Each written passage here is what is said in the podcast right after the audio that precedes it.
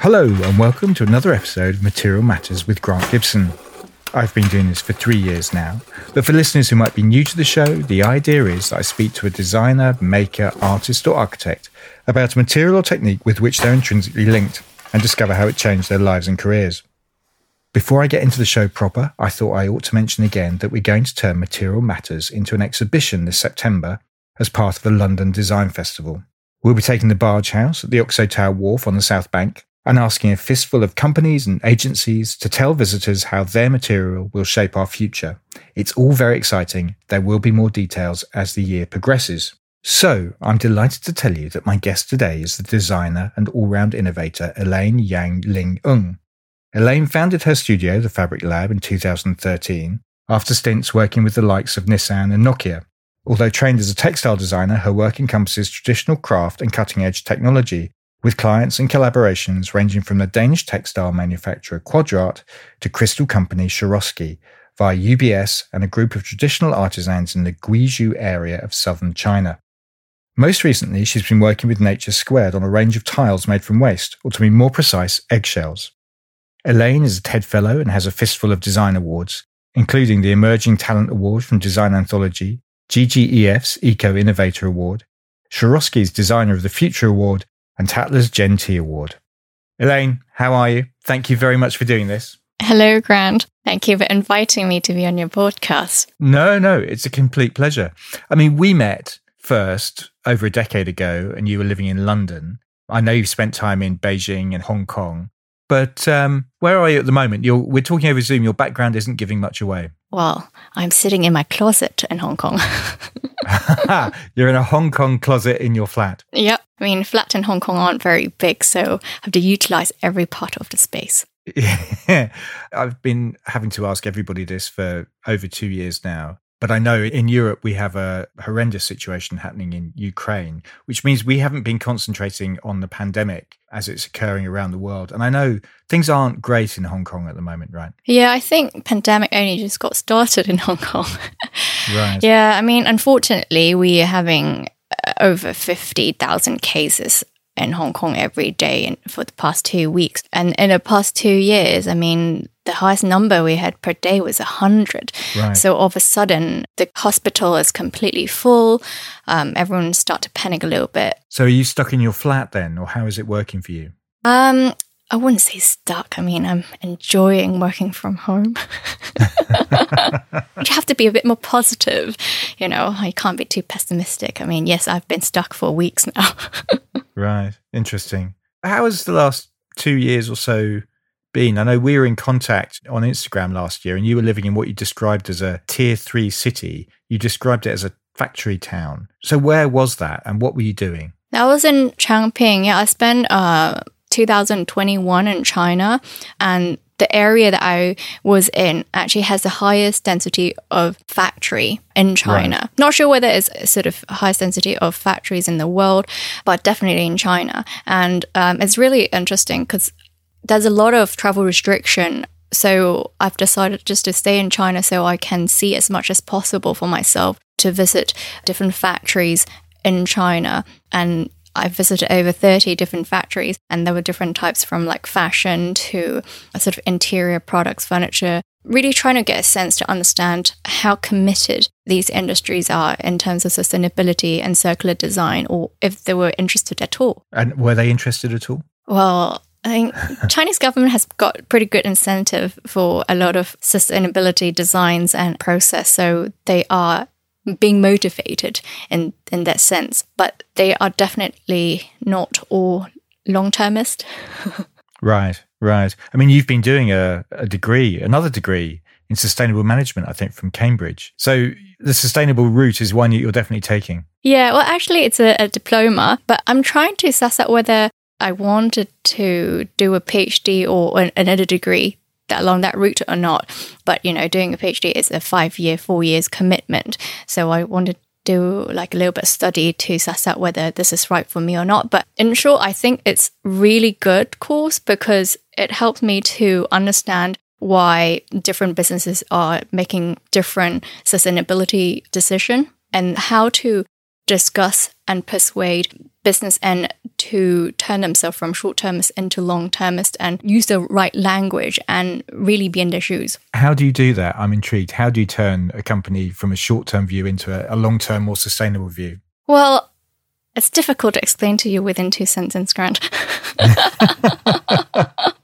I think that's a, a lot of data and proof. I think science is really important, but also I think technology it's also a very important part of it now. I mean, of course, the, the blockchain technology can also innate a lot of this mm. to help people to go through a trust issue because sustainability a lot of time when people can't travel especially they don't know whether or how to trust a factory or a company how their raw material are being sort of harvested this is probably the most important end. And why do you have to pay so much more compared to a regular standard material?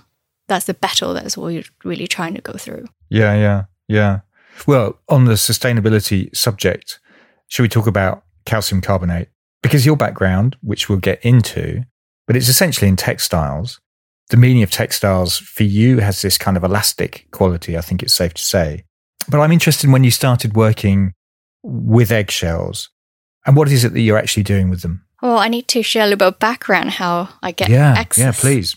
Well, back in 2019, I've received an award from Design Anthology, and part of the prize was to travel to Milan uh, to enjoy Milan Design Week for free. Nice. yeah. yeah. And I went to uh, Rossana Orlandi and met one of Nature Square's co-founder, Lei Kun. And um, I went into the show and I was really excited. I just wanted to tell them, oh, thank you for bringing the work to Milan. This is really great. Not knowing that she's one of the co-founder, I was very excited. I think I show overexcitement. I just jumped on her. I was like, hello, I'm Elaine, traveled from Hong Kong. I'm a weaver, but I'm not really a weaver. Here you go. This is my name card. And then she went, oh, a weaver. She was equally excited. I wasn't expecting that response. I was like, okay. Can we talk about Nature Squared for listeners who might not know? Because they're an ethical design brand that works with materials like seeds, bark, feathers. But what, what do they do with those materials, Elaine? Oh, fascinating. They have over 300 natural materials in the portfolio and they turn them over to hundreds of different type of inlay service design and finishes. Right. So kind of marquetry type work. Yeah, really intricate work and something like veneer, uh, the service as well. So really intricate, also time consuming. Right. Most of the sort of market are aimed for ultra high net worth client. Because they're a Swiss company, but they have, I mean, quite a large factory in, in the Philippines, right? Yes, uh, two self-owned uh, factory in Cebu, and the flagship showroom is in London. Right. So initially, you've met Nature Squared. You've both got very excited. Initially, they took you on to train their weavers, right? So how did you end up working with eggshells? Yeah, I think I'm quite quirky in some sense. I I'm a weaver, but also very easily attracted with different materials and try to understand different qualities. So when I first went to Cebu to their factory, after the training, I got really attracted to like all the natural materials they have in the material library. And ask a lot of questions. And then they have termite nest, they have porcupines. They have termite nests. Oh yeah. What in their factory, in their library? Yeah. Right. Dried one. A dried one. Okay. Yes, that makes much more sense. I was trying to work out what on earth they, how they'd store these termites. Anyway, sorry, I disturbed your flow. We were talking about all the materials they had in their library. Um, porcupine spine. Uh, oh, yeah. Okay. Uh, pheasant feathers, all sorts. I was really intrigued, like, how can I start working with them as well? Then I looked at the library and I also found out they have different type of shells that they work with from abalone shells to black algae and then eggshells and all different type of eggshells. And so I went back and have a little sort of think through how to tackle this because there's way too many materials and I was trying to find a common thread through them. And then I was mm. like, oh, hang mm. on a minute. Um, actually, a lot of them are calcium carbonate. So then I start to look into calcium carbonate and did a bit of research. And then I found out 5% of our planet resources are calcium carbonate, and a lot of which waste and sort of non harvested uh, calcium carbonate. So, how do we work with them? Non harvested calcium carbonate is like eggs we throw away, is it? Yeah. Yeah. Okay. Because there's a figure that's banded about in the press around this product. There are 250,000 tons of chicken eggshell waste produced around the world every year. So there's obviously an issue here. Yeah, absolutely. And then the most important thing is when people think about eggshells, they think, oh, it's so weak and so fragile. There's nothing you can do with it and it smells. And each of them only weighted about six gram. If you think about it, you thought, oh, it couldn't do much harm to the environment because it's so light and you crush it, it won't take up much space. But every year, that's about over 7 million eggs being thrown away just because it passed its sell by date. So when you add that up together, it's a lot of waste. And they will be sent to landfill and won't biodegrade because the environment aren't suitable for it to do so, resulting in giving out a lot of methane gas. That's not good for us, not good for the health. So for that reason, I found that's a really good reason to work with eggshell. One for the environment, two, we have abundance of these resources and we can make material and blocks out of it rather than just using as a veneer or inlay. Okay. So you're making blocks of this stuff. I mean, what are what are the properties of eggshells, Elaine? Was it immediately obvious that, that they were going to make tiles? I mean, working with Nature Square, there's uh, really interesting challenges because the company itself already has 20 years of heritage and history.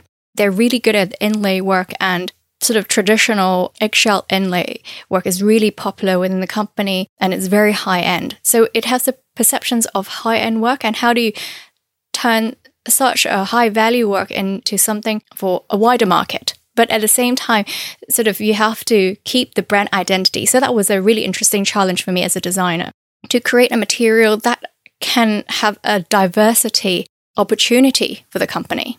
So then I looked at the data that they gave me. Working on a traditional eggshell inlay would take over, well, it's approximately 18 to 30 hours per square meter, depending on the finishes and the details. Right. So that's a lot of time. It's real art. So that's not practical if we want to sort of uh, cover the entire house with it. So then I start working with the engineers and the artisans in Cebu, really looking into how do we turn this material into volume. So the first thing I said, oh, we should look into breaking them, so fragmentizing them into a formula. Then we can look into how we can mold them to start with. So tile wasn't an obvious route to start with because I really want to look into what it can do, how versatile it can do to answer um, the brief that was given, like that it can suitable for a bespoke market and also a standard market. Interesting. So how do you make tiles? What's the process from eggshells? Well, to start with, we need to have a very uh, steady supply which is fantastic because Nature Square already have a, a, very good relationship with local central kitchens and also bakeries. So that wasn't a problem. So then we collect them and then we have an egg room uh, to sort out. Okay, you have an egg room. Yeah. Excellent. Everybody needs an egg room. yes. um, and to sort out and turn them into fragments and of course to look into qualities and sort them out into various fragment size. So we're very precise in terms of the fragment sizes that we have uh, with small, medium, large for different reasons because for the coloring reasons actually we have two range one is through the baking process then we get the natural tones and the other one we uh, work with natural dye to create our own rgb color which is really exciting i love the baking range because a lot of time when we think about eggs, we use it in baking and also we put it in the oven. And I really want to play around with this concept of through the making of caraway, we also do the same, but as a completely different result. Yeah, yeah. So the range is called caraway. Are these eggshells in some kind of bio resin, or how do you bind them all together? Yes, uh, it is bind with bio resin, but we maximize the amount of eggshell that we can put in when we started putting the range out, I think we are the first commercial eggshell tiles out there. And at the time, certainly the highest amount of eggshell quantity within a tile. Okay, so you're not telling me exactly. Is this because you don't want to? You're smiling. There's a secret formula you don't want to tell me. Okay, fair enough. Well, look, let's move on and talk a little bit about your background. Your parents were from Hong Kong, but you were born in London, then moved to Surrey as a child. You then went to school in Yorkshire. So I'm intrigued. What did your parents do? My parents, well, they're both Chinese, uh, Chinese parents. My mom is a typical Chinese lady. She should work in finance. She trained as an accountant. And then my dad, um, he's a professional bowler. I'm sorry. I'm sorry. Your dad was a professional bowler, like not like lawn green, but crown green bowling, like ten pin bowling. Ten pin bowling, yeah. Wow, international. He he won lots of things. You have trophy cabinets and stuff. Uh, we don't have cabinets for the trophies because he won too many trophies. okay, I don't mean to pry, but I'm intrigued. Do you make a lot of money as a champion ten pin bowling person? No, that's why mom needs to be an accountant. You know. Fair enough. Fair enough. Would he take you bowling? Yeah. Are you awesome at 10 pin bowling as a result? Yeah, but I never get 10 pin. I only got one pin. um, yeah, my, my, my dad got my first bowling ball when I was seven. I think that was the first encounter with epoxy and resin, and I learned how to polish my own bowling ball. It was really exciting because there's so much technology in, in actually in a bowling ball. Okay, so this was your first kind of memory of thinking about materials. This is intriguing. Yeah, absolutely. Because, you know, you get transparent bowling ball and there's like LED, like sort of lighting up in there back in the days already. So I was really intrigued how things get in there. Mm. Um, what was the, the young household like? Were you constantly making things? I think I read somewhere that you picked up your first sewing needle at the age of three, which seems remarkably young, Elaine. Yeah, I mean, there isn't a, a lot of health and safety guideline in the household and a lot of trust. Yeah, I think my grandma was a bit worried I was too bored at home. And so she sort of decided to start teaching me to make my own things to keep myself entertained. And she taught me how to make my first paper wallet by sewing with paper. And I'm right in saying that you got straight A's in your A levels and you have this profound interest, which I'm guessing comes from your mother with a financial background in physics and maths. So I'm really interested what your parents made of you wanting to do foundation at Central St. Martin's. Well, they didn't know. I didn't know. No. because I applied for architecture actually. And I told my parents I wanted to take a gap year. And my mother was like, What are you going to do at your gap year? And I said, Well, I want to do art foundation and said, well, it's going to cost you a lot of money. I said, well, no, what if I do well and maybe it won't cost a lot of money? And then my mom's like, okay, you won't last for three months or a term anyway. So she let me do it. And she's just sort of thinking like I won't last because she's heard stuff about Central St. Martin's and it's quite tough. So she, she had faith in you. Is this what you're saying? No, no. what I meant is she had no faith in me. yes, that's what I mean. Yeah. but I think she was very pleased that I managed to finish at foundation, but she wasn't very pleased that I didn't go on with do architecture. yeah. Why didn't you do architecture? Well, you know, I studied in Yorkshire, and so it was sort of the right thing to do at the time to, apply to university that's sort of within a familiar environment. So I applied to university in Manchester. And that's where I was going to do my architecture degree. But once I was in London, there's no way that I'm going to leave London. Why textiles? I mean, you did this foundation, and was it immediately textiles that appealed to you? I think you wanted to do fashion at one point, didn't you? I did. One, I didn't know what other sort of more professional art degree I could do. You know, I definitely know I don't want to do fine art. And then if you know you do fashion, can be a fashion designer, and that's a very popular sort of um, profession at the time. But then, very soon, when I was at uh, Central St. Martin, uh, my tutor told me I'm not right for fashion and I'm a definitely textile candidate. And I didn't quite know what that meant. Do you know now? No, which is quite good because I think that really suits my character, you know, a little bit quirky and it can be quite flexible. The parameter of textiles is so wide, you can't really pinpoint what exactly is textiles. Textiles everywhere. You can do everything with it. It can be engineering, you know, it can be very much about science, but it can also very much about like furnishings um, and, and fashion. So you ended up doing this BA in textile design at Central St. Martin's. What did your work look like at that stage? What kind of things were you doing? Oh, yes. I need to tell you one more thing. Okay, go on. When I was in my foundation, I went to uh, Holborn because uh, back then it was in Back Hill, like uh, at foundation. And then I went there for, to look at second year work in progress show. And then the first time I saw a weave room, and I said to my friend, "There's no way that I'll ever do weave. It's so tedious. Uh, I'll do knit." So I made up my mind already to be a knitter when I was in foundation, when I was applying. And then when I got to BA, my tutor said, I think you're more of a weaver than a knitter. did they tell you again? Sorry to keep asking, but did they tell you why you were more of a weaver than a knitter? I guess they know I really like to experiment. And with weave, you can, I think they can tell I like maths and you can really calculate and to be really precise with weave. And without knowing, actually, I really like the tedious process.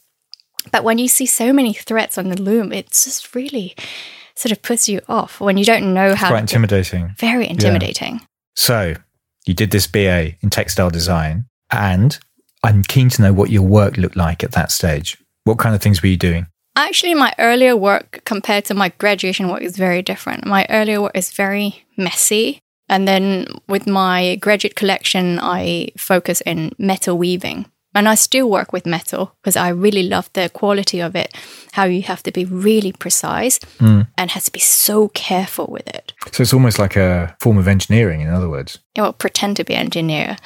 Pretend to be engineering, yeah. which would have made your mother much happier, seemingly. Yeah.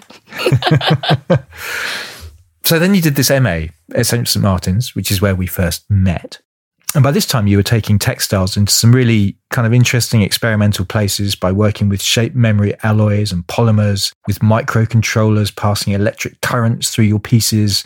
You had this pretty extraordinary piece called Cluster, where you were trying to mimic the behavior of a leaf. I mean, maybe in the first instance, could you explain what a shape memory alloy might be? So, shape memory alloy is nickel titanium, which, when you pass through electrical currents through it, the impulse will make it shrink or expand. So, you can formulate it. And it's a light actuator to replace a lot of like heavy engineering work, potentially. Yeah. And did these kind of experiments, did they have a, a, practical function? I know that the cluster you could connect to outdoor humidity sensors and that would react to the moisture in the air.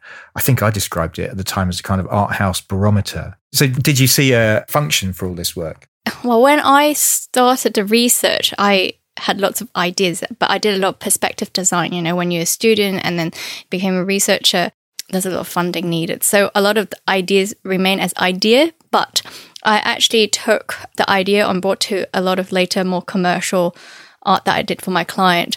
How do we work with data and also human interaction instead of using shape memory alloys? So I didn't really had a massive piece that involved shape memory alloy, but the principle of nature and science remain in a lot of my interactive work. Okay, because you did start working with shape memory alloy. Why did you decide to give up? It's a habit you kicked. Oh, Grant, you have to ask us painful questions, you know. Sorry. it's kind of my job. well, all artists tell you, you know, when you get poor, you have to start sort of, you know, giving some stuff up. Yeah. Okay. So that was why you ran out of money. Is that what you're saying? Yeah, I ran out of money. I mean, when you're a student, there's a lot of sponsorship. But after I graduated, I carried on a little bit longer for about a year and did some more shows. But afterwards, it was actually difficult to do a big installation when I didn't have like a, a very impressive portfolio at the time. So it was difficult to find sponsor to carry on the work. After leaving, finishing your MA at St. Martin's, you got a job at the design studio of Nissan.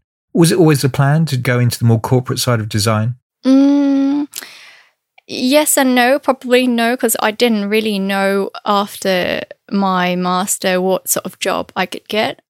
I did my degree in textile futures for my MA, and I didn't really think I'll go into a corporate job. Actually, I was more like thinking trend forecast or, or work in a lab or something. But then the opportunity came up, and I went for an interview, and I got a job, and it was really, really exciting. I learned so much with Nissan. Because mm, you were working on concept cars for Nissan. What kind of concepts were you coming up with? I wonder. Oh, um, well, I was assisting, so it was in. Um, what kind of concepts were you assisting on? uh, it's actually the first sports electric car Nissan had. Yeah, really exciting project, and it's very lucky because this sort of concept car opportunities doesn't come often, and it takes over two years to develop concept cars projects. I went in at the right time. Mm. And this was in London. Yeah, in Paddington. Okay, yes, yes. I remember going to the opening of their design studio back in the day, actually. But then you went off to work for Nokia in Beijing. The career path, I don't know, it seemed pretty seamless at this stage, but you found that move difficult. Why was that? I've been in England for way too long, and I think the transition was difficult for me because I didn't think moving to China would be difficult for me because I'm Chinese and I should adapt to the Chinese environment quite easily. Although I didn't speak Mandarin at, at the time, but at least I would thought I can get used to the food and culture quite easily. Um, but actually, it was not the language; it was sort of the food and the culture that sort The of food. the food. Yeah.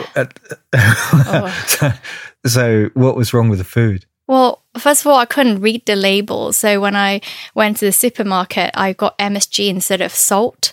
I've got like instant mix instead of tea bags. So it sort of upset my routine a lot. And so I was really unsettled for simple things like that. But of course, I'm from Canton area. Uh, so the cuisine is very different compared to northern Chinese food. The palate is completely different. And I never had northern food before. Not once in my entire life. And it's really oily and spicy. So it just didn't work out. It didn't work out. Nokia is an interesting company to work for, I would imagine. It wasn't the work then, it was the environment, or was it the work as well? Well, the work itself was fantastic because it's such a great, I call it training school, you know, really. They really invest into every single of their employee in terms of the type of program where you get access to, the training, and the fast paced projects. I work on seven projects a year, and I can really see the mobile phones I designed with the industrial designer came alive quite quickly. We work across from model making all the way down to the factory discuss with the chemist how do we achieve the color i was specialized in polymer so it was also really good um, for me to understand the characteristics of material um, how do we work with like a mold and baby tool and all that So, good learning curve in that sense. actually it was a very steep learning curve Yeah, yeah, yeah. I heard you say on the Design Anthology podcast that China was very different a decade ago. And I'm wondering if we can unpick how it's changed. Yeah, it's very different a decade ago, especially Beijing. You know, when I was living in Beijing, there's a lot of underground scene. Art scene was very interesting. You can test on a lot of ideas, quite raw ideas. Whereas now, uh, everything is very proper in Beijing, Mm. even a lot more international. It was international before, but this is sort of, it, I think it lost its charm a little bit. You can test a lot more commercial idea, but not creative ideas. As such, that's how I found it a little bit more cold compared to before. Mm. I mean, you've worked on the corporate side of design in China and Hong Kong, as well as independently. I mean, what's the difference between working there and in Europe? Presumably, they're quite different design cultures. Yeah, I mean, the independent designer.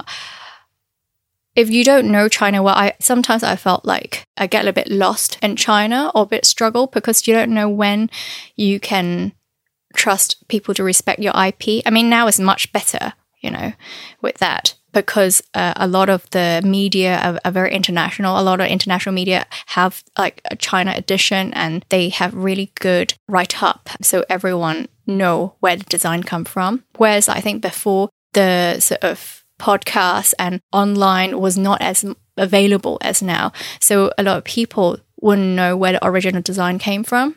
So that's really the difference. But you have to work with good manufacturers in China. As I think in China, this is one interesting thing. If you go in as a designer, you have to find a good partner that can sort of work with you and fight together, I'll say. Fight together, fight who together? Oh, the market is enormous, you know. You have a lot of competitions and a lot of really reasonable price point competitors. So you can spend a lot of time to design one thing, but Chinese is also very good at re-engineering things. I, I'm I'm not putting this as a negative thoughts because mm. actually they mastered it so well, it became their signature, you know. Re engineering being copying. Is that what you're saying? Well, I think 10 years ago, it would be definitely paraphrasing copying, but I think 10 years later now, re engineering really talk about re-engineering. They they can use apply s- similar ideas and concept or shapes, but improved it in a better way. Okay, that's interesting. I mean, because there is a different culture around copying in China than there is in the West. I mean, it is part of a kind of rite of passage of learning how to do something, isn't it? Copying. Mm. Yeah, so I think they become a lot more hands-on, and a lot of companies have the R&D department now and they understand the importance of investing into R&D now rather than just copy the look and feel of things and they understand the application and also how it can improve well-beings it's also very important in a lot of the products So things didn't go to plan for you. I'm returning back to your story now. In Beijing, you returned to Hong Kong and you set up the Fabrick Lab, your own studio in 2013. Did you have a vision of where your work would go at that point? I was so naive. I thought I really could design anything. I thought design was the easy part, but I never really thought about like how would I sell it or what market I would sort of focus on. And I thought I can just have a studio and start making things. And I did. And then I realized actually I wasn't established in Hong Kong. I have no connection in Hong Kong. So I have no sales channel, like even for a product or being a design consultant. So in those early days, what kind of things were you making? I went back a little bit on the shape memory alloyed and programming with Arduino, and then I work a lot of uh, uh, interactive pigments like thermochromatic ink and UV reactive ink to create interactive design for kids and also resin tables, quite random stuff, really. That sort of lasted for a bit, and then I went off and did some teaching as well. And then I was about to give up my studio in 2015. Okay, so so what happened to prevent you giving it up? Um, I received a letter from Design Miami Ah, saying what? saying I won an award, a Swarovski Designer's Future Award, and I didn't think I have applied for for the award. Oh, you'd forgotten you'd applied. I haven't applied. I hadn't. Applied. Oh, you hadn't applied. No. Okay. I can't remember whether I received a letter first or email first, but I ignored the first one anyways because I thought it was a scam, you know. And then someone rang me and said, "No, Elaine, you really have to respond this because someone have nominated you. So it wasn't like a open for application. So it's through nomination. So that really sort of put my mind back into focus of designing something. I thought this would be my last chance. Um, it's like make it or break it. You know, I was sort of on my very last run. I have my last few sort of um, month of rent to pay, and that was it. And then I have to go look for a job. So I thought, oh, let's do it. And I made Sundew. Very good. Well, let's talk about that piece. Tell me about that piece because this changed. It's ob- obviously was a pivotal moment in your career. Yeah, really important because I mean, I'm so grateful that Swarovski gave me the opportunity because they flew me to the headquarters, Wattens, to understand the engineering of Swarovski crystals, the importance of it, and the type of products they have applied, and to really work with the team. The effort of actually seeing the museum myself and the archive and the opportunity to understand different cuts and how the lights work with it was really important because sometimes when you have like a brief, you don't get to travel to the headquarter and you really just get to learn something online. The experience is different. So at the time, I was very intrigued how Swarovski crystal was applied. One, it feels really heavy, um, and it wasn't really widely applied in interactive design as a lightweight piece. So then that really triggered my thought of how do I translate Swarovski crystals into a very lightweight and part of the engineering system of an installation. So that was something that I really want to investigate. But then the brief was very funny because it said I don't have to use any of the product. Um, so you pick up an award from Swarovski without actually using any Swarovski crystals in the ensuing project. Well, no, I end up using 200 millions of mini crystals. Mm, you earned quite a few, yeah. But the exciting part was that was my first large scale interactive design piece. And the piece was inspired by the plant sundew. And I was actually frustrated at that time of how I don't know if you remember, but during 2015 14, people were very hooked into Facebook check in. And so when you go to like a really cool place, it was like, oh, check in.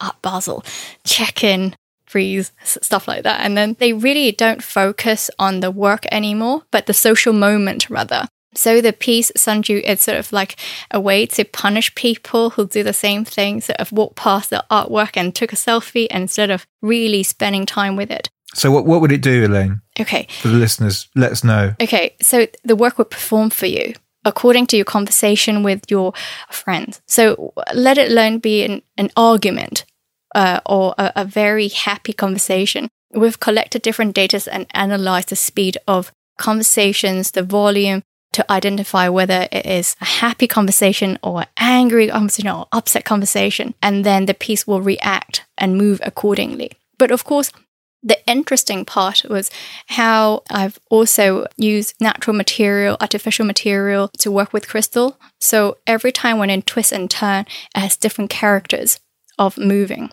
and allows the crystal to bounce differently. Mm, interesting. Fascinating. I mean, what's really fascinating is you have this extraordinary broad portfolio. You'll be doing a job like that for Swarovski, and you've worked with brands like Taiping, the uh, carpet company, rug company, and uh, the textile behemoth.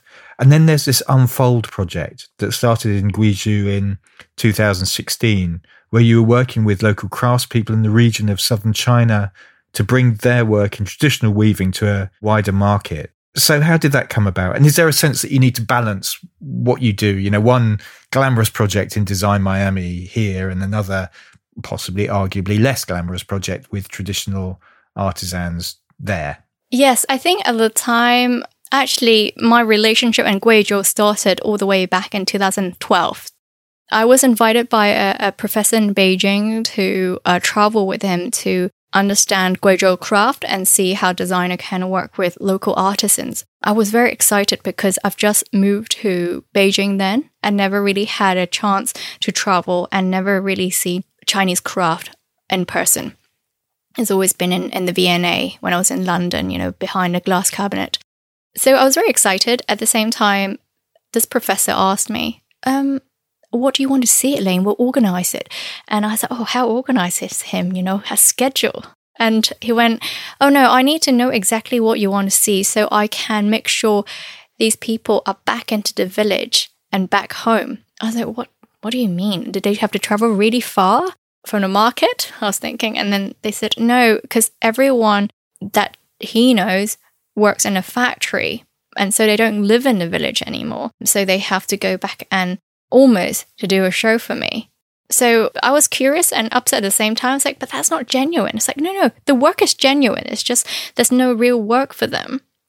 So that they are not consistent income. So they have to go to different cities and, and earn a steady income for the family.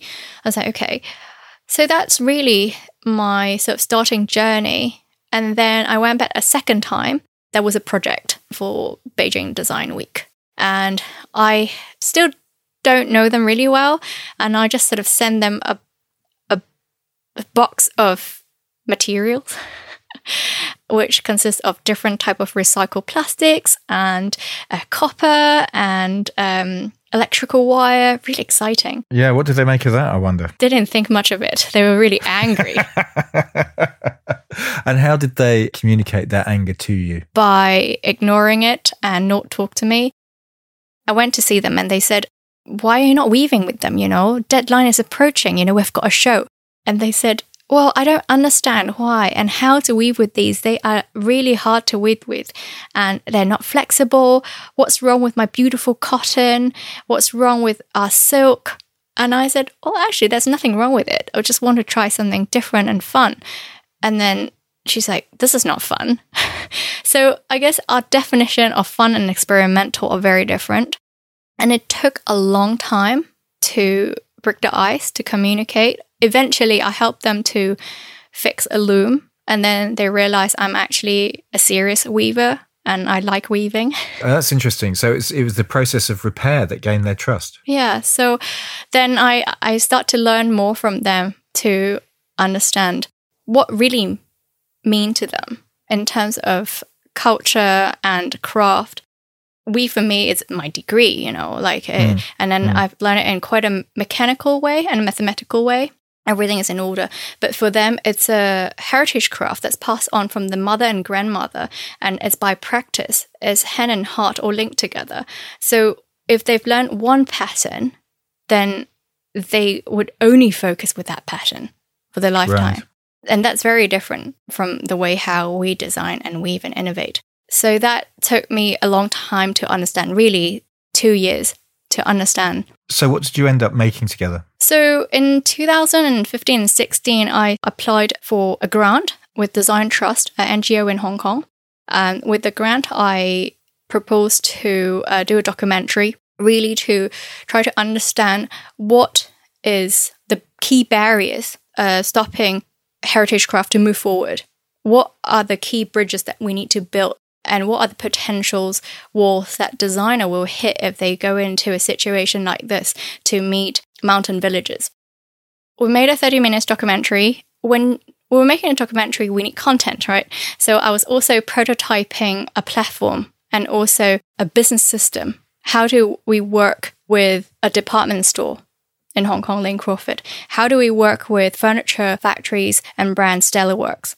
And how can we actually create products to sell in individual boutiques and how would these being received by visitors and, and buyers and consumers can this become an online product per se and so that's what the documentary were about and we sort of finished building the hub which all the facilities enable the villages to be more competitive with dining room sort of heating facilities for the dye vat for the indigo sewing room and all that in 2016 and then we start making products. So it was really interesting because for example with Stellar Works so make textiles I brought into the factory and then they will have to come back to me and said, Oh Elaine, this is too narrow, this won't work because the standard of the industry is not like this, we can't stretch it. So they have all the facilities that can test out what the industry needs. So then we go back and improve our facilities. And that was such a good way of working. So you're fundamentally acting as a bridge between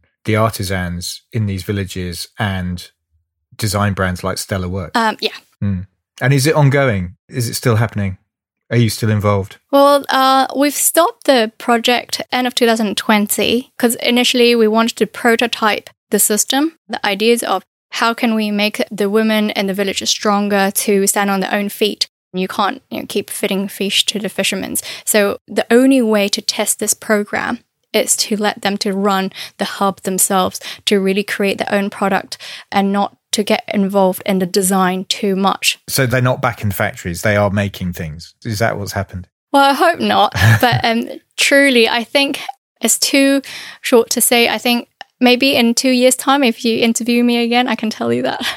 Okay, well, we'll make a date. We'll make a date. Brilliant. So tell me, You've done all these projects, you know, from the big brands to the artisans. During that time, I'm intrigued by how the studio has changed. I noticed an interview you did for Wonderland magazine where you said, I've definitely shifted from being the designer to being the manager of my own company.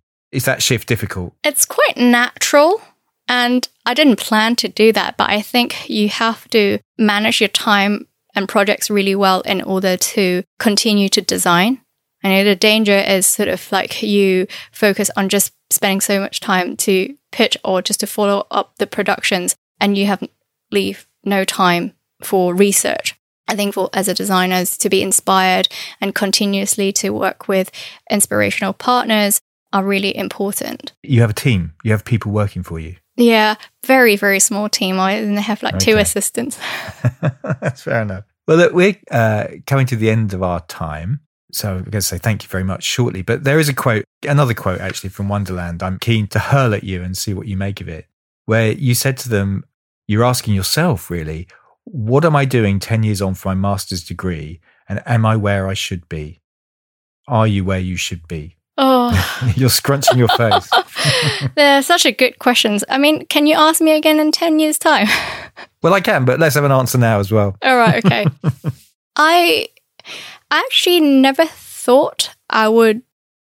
Well, let's put it this way. I mean, I'm really enjoying what I'm doing and working with all these natural materials and spending so much time working with Nature Squared. But also, I never really thought I would have the opportunity to widen my scope so much. I would thought I would spend more time in textiles. But in the past couple of years in particular, the access that I had with all this different quirky natural material and supply chain really inspired me to do more for the community and sustainability and, and not just in textiles in one area. So the future is going to be what? More eggshells? You're in eggshells for life. Eggshell is just the beginning. Calcium carbonate. Just the beginning of eggshells. yes. More calcium carbonate. More calcium carbonate for sure. Very, very good. Elaine, that was lovely. Thank you so much for your time. Thank you, Grant. And to discover more about Elaine, go to elaineyanlingng.com. As ever, there are images from the interviews on my Instagram page, Grant on Design.